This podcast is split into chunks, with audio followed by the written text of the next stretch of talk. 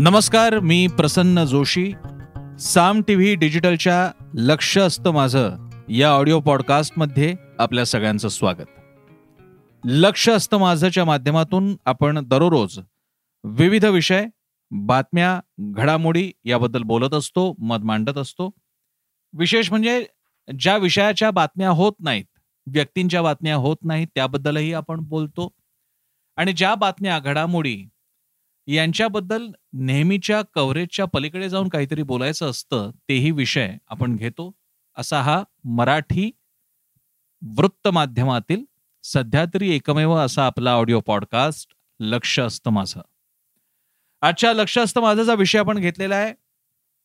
उपमुख्यमंत्री राष्ट्रवादी काँग्रेसचे नेते अजित पवार यांच्या निकटवर्तीयांच्या घरावर कार्यालयांवर आयकर विभागानं टाकलेले छापे आणि त्याच्या जोडीनं येणारं राजकारण. आपल्याला कल्पना आहे CBI I T ED CBI म्हणजे केंद्रीय अन्वेषण विभाग आय टी म्हणजे आपलं आयकर खातं ईडी म्हणजे अंमलबजावणी संचालनालय.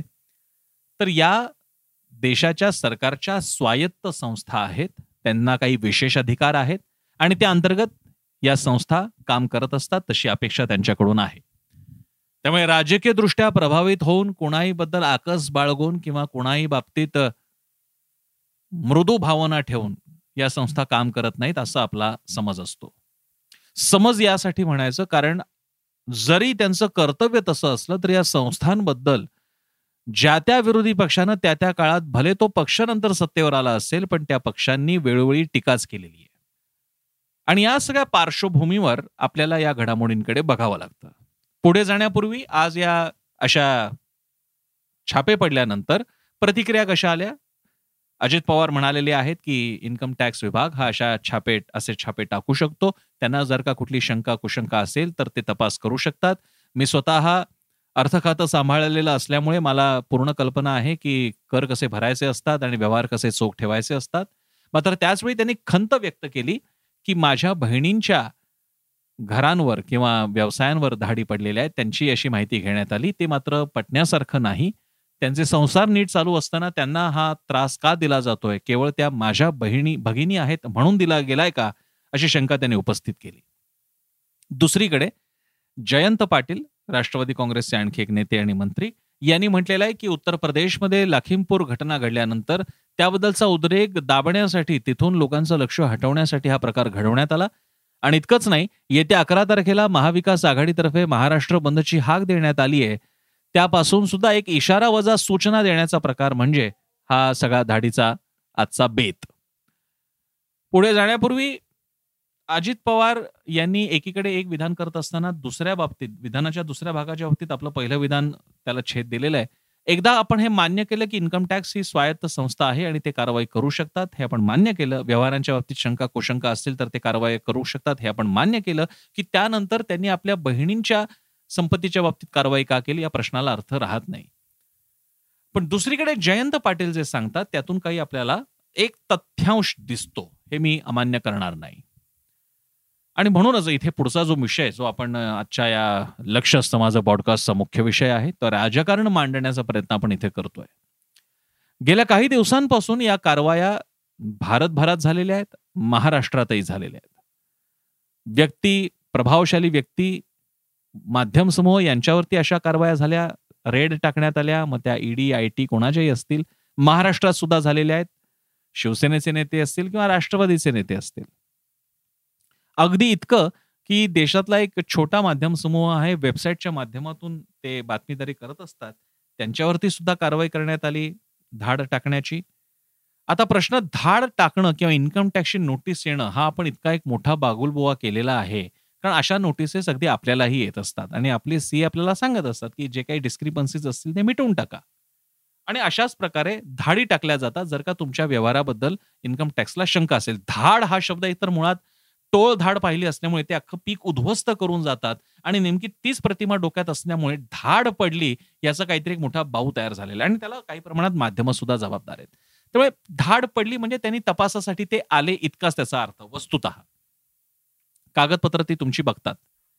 सांगायचा मुद्दा असा की इन्कम टॅक्सच्या या कारवाईबद्दल भोवया उंचावल्या नसत्या जर गेल्या काही दिवसातल्या कारवायांमध्ये एक वैशिष्ट्य दिसतं ते दिसलं नसतं तर.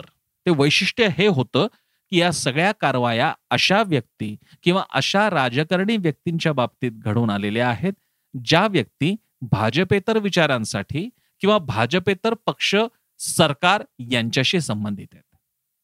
आणि म्हणून या कारवायांमध्ये काही राजकीय सूत्र आहे का? आकसापोटी सुडाच्या भावनेपोटी द्वेषापोटी या कारवाया झाल्यात का? या कारवाया म्हणजे अशा व्यक्तींना एक प्रकारचा इशारा आहे का की त्यांनी भाजप सोबत जुळवून घ्यावं? असं मानायला वाव आहे असं अनेक तज्ज्ञांना विश्लेषकांना वाटतं.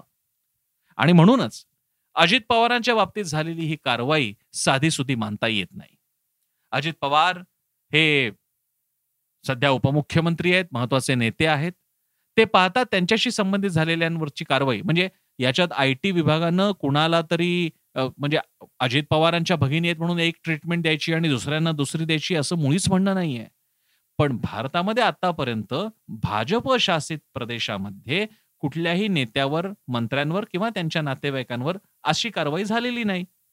याचे दोन अर्थ निघतात. क्रमांक एक भाजप शासित राज्यांमधल्या भाजप नेत्या नेत्यांच्या किंवा मंत्र्यांच्या घरी त्यांच्या उद्योगात कोणतीही चूक नाही आणि इन्कम टॅक्सला त्यात काही वावगं आढळलेलंच नाहीये. हे तर शक्य नाही. हा तर कॉमन सेन्स आहे. असं होऊ शकत नाही. विशेषतः अनेक नेते तर इतर पक्षातून तिकडे गेलेले आहेत. सत्ता आल्यानंतर आणि सत्ता येण्यापूर्वी याच्यातला आर्थिक फरक अगदी उघड्या डोळ्याने दिसू शकतो. त्यामुळे तुम्हाला चूक आढळलेलीच नाही का? हाही प्रश्न दिसतो. आणि दुसरा मुद्दा की काहीतरी एक कारण असावं की या संस्थांवरती कुठला दबाव आहे का?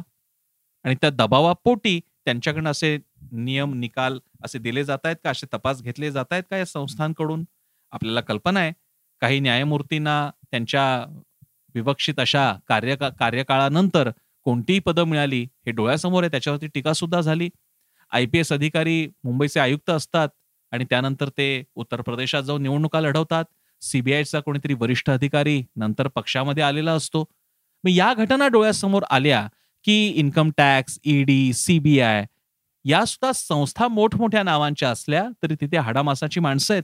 त्या माणसांना अपेक्षा स्वार्थ भीती हे सगळे मानवी अवगुण त्यांना सुद्धा चिकटलेले आहेत.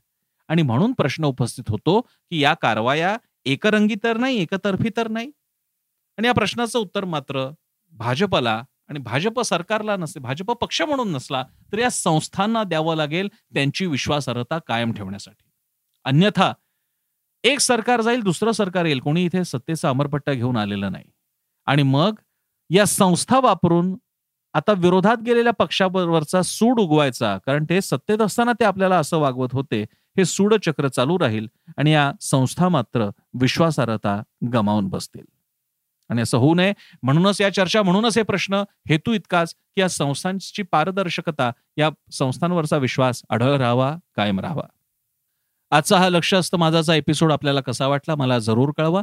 मी हाच एपिसोड व्हिडिओ स्वरूपात माझ्या आणि सामच्याही फेसबुक अकाउंटवरती शेअर केलेला असतो. तिथे जर का तुम्ही खाली कमेंट्समध्ये किंवा तुमच्या स्वतःच्या फेसबुक इंस्टाग्राम ट्विटर अकाउंटवरती मला टॅग करून कमेंट केली आम्हाला साम टी व्हीला टॅग करून कमेंट केली तर मला तुमची कमेंट माझ्यापर्यंत पोहोचेल.